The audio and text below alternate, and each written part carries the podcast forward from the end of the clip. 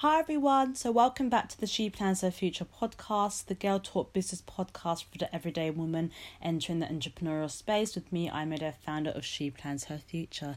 So, how has your week gone, guys? I hope you guys have had an amazing week. I know the weather is so up and down in London right now, and I just can't honestly tell you how demotivating it is to actually have bad weather. But hopefully, it clears up in a couple of days, in a couple of weeks, and we head into spring. It is the 1st of March today, so this video, this episode actually actually come out on the 2nd of March. Can you believe that we're actually in the third quarter of the year? I'm telling you, these weeks are going by, so it's very, very important that you actually analyze your week and your month to see how far you've come and track your goals and see if you're close to them. And this is a perfect time to actually realign your goals, look at what's worked well, look at what look at what needs more improvement. So this is a t- crucial time in the beginning of the year that you can actually realign your goals and reset them.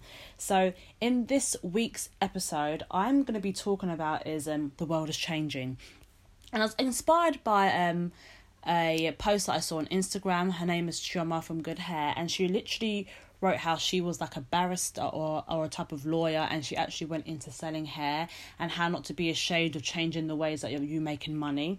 And I'm gonna have guests soon that have actually gone through that experience as well, because necessar- most of the time in the olden days, well, olden days, our parents' generation, the only way that they made money was by actually studying their degree and going into that particular industry. But there's we're in a new time now, and people making um money in different ways. Um, so growing up in a Nigerian household, when we talk about education, education is not a joke, and that's one thing they don't actually take. They don't take it like for granted at all. And they really put pressure on us as children to make sure that we go to university, we get a good degree, and we also have a good job. And I think when I ever speak to my parents about it, they always say that, you know, education is the way out of poverty, and that's the way they look at it. So they don't see other careers as like established in a way. So when you're Nigerian, you're either like a doctor, a lawyer, you do business, IT, engineering, because those are the types of degrees that got people and a lot of the people that they knew out of poverty. But um, growing up, I studied business at university. I actually loved that, and that's what I chose to do, which I was lucky to actually study. Um, there's so many people that have gone away from their degree studying, um, whether it be medicine or whether it be law, and actually making money in other aspects of their lives. But there's some people who actually went to uni and pursued that and actually really love doing what they do. But I want to say that the world is really, really changing because gone are the days where you have to go to university and study a specific subject to actually make money anymore. There's new ways of making money, as I said before. So, does that mean that what you study is what you're going to actually make money in? No, not necessarily. I think it's important that you actually try different new revenue streams and new ways of actually making money because you could have a passion in studying that, but making money can be in a completely different industry.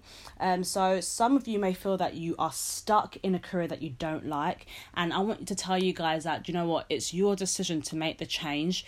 It I don't really care like the age that you are. A lot of people take their age as like a negative. I think, oh, do you know what, I'm too old. I can't really um start something new. Or I'm too deep in my career to actually change and have a new career change.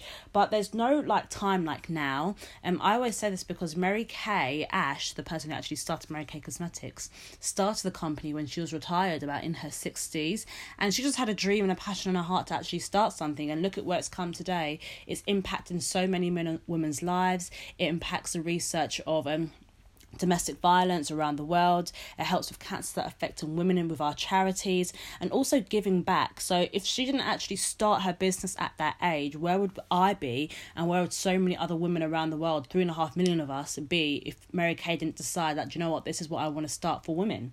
Um so we're going to go deep into this topic because this is something that really needs to be talked about. I think a lot of people feel like trapped in their job because they feel like they're not studying something or they didn't study something that they were actually passionate about, maybe because their parents made them study a particular subject.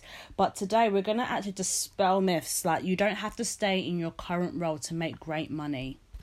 So, what we're really going to talk about today is pride. You see, pride. Pride is a really, really terrible thing because it can actually stop you doing something that you're really passionate about.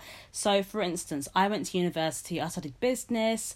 I could have went in gone into so many different fields because as you study business it's quite broad. So you can whether go into accounting and finance you can go into economics you can go into like business development. But i decided to go into media.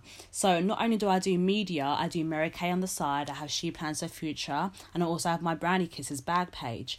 And you know what? Some people may look at me and think that oh god here she goes. Like um what do i do? So as a mary kay beauty consultant i impact and help women's lives to make them feel passionate about what they do make extra extra money and also look after their skin. So some people may view that and think, oh God, she only sells um skincare and she only sells lipsticks. Can you imagine doing a job like that? But let me tell you something. Some people are really struggling with the job they are now, but my career and including my Mary Kay business helps me save for a mortgage mortgage deposit. And some people may look at that and think, oh God, she only sells lipsticks. But yeah, my lipsticks pays the bills.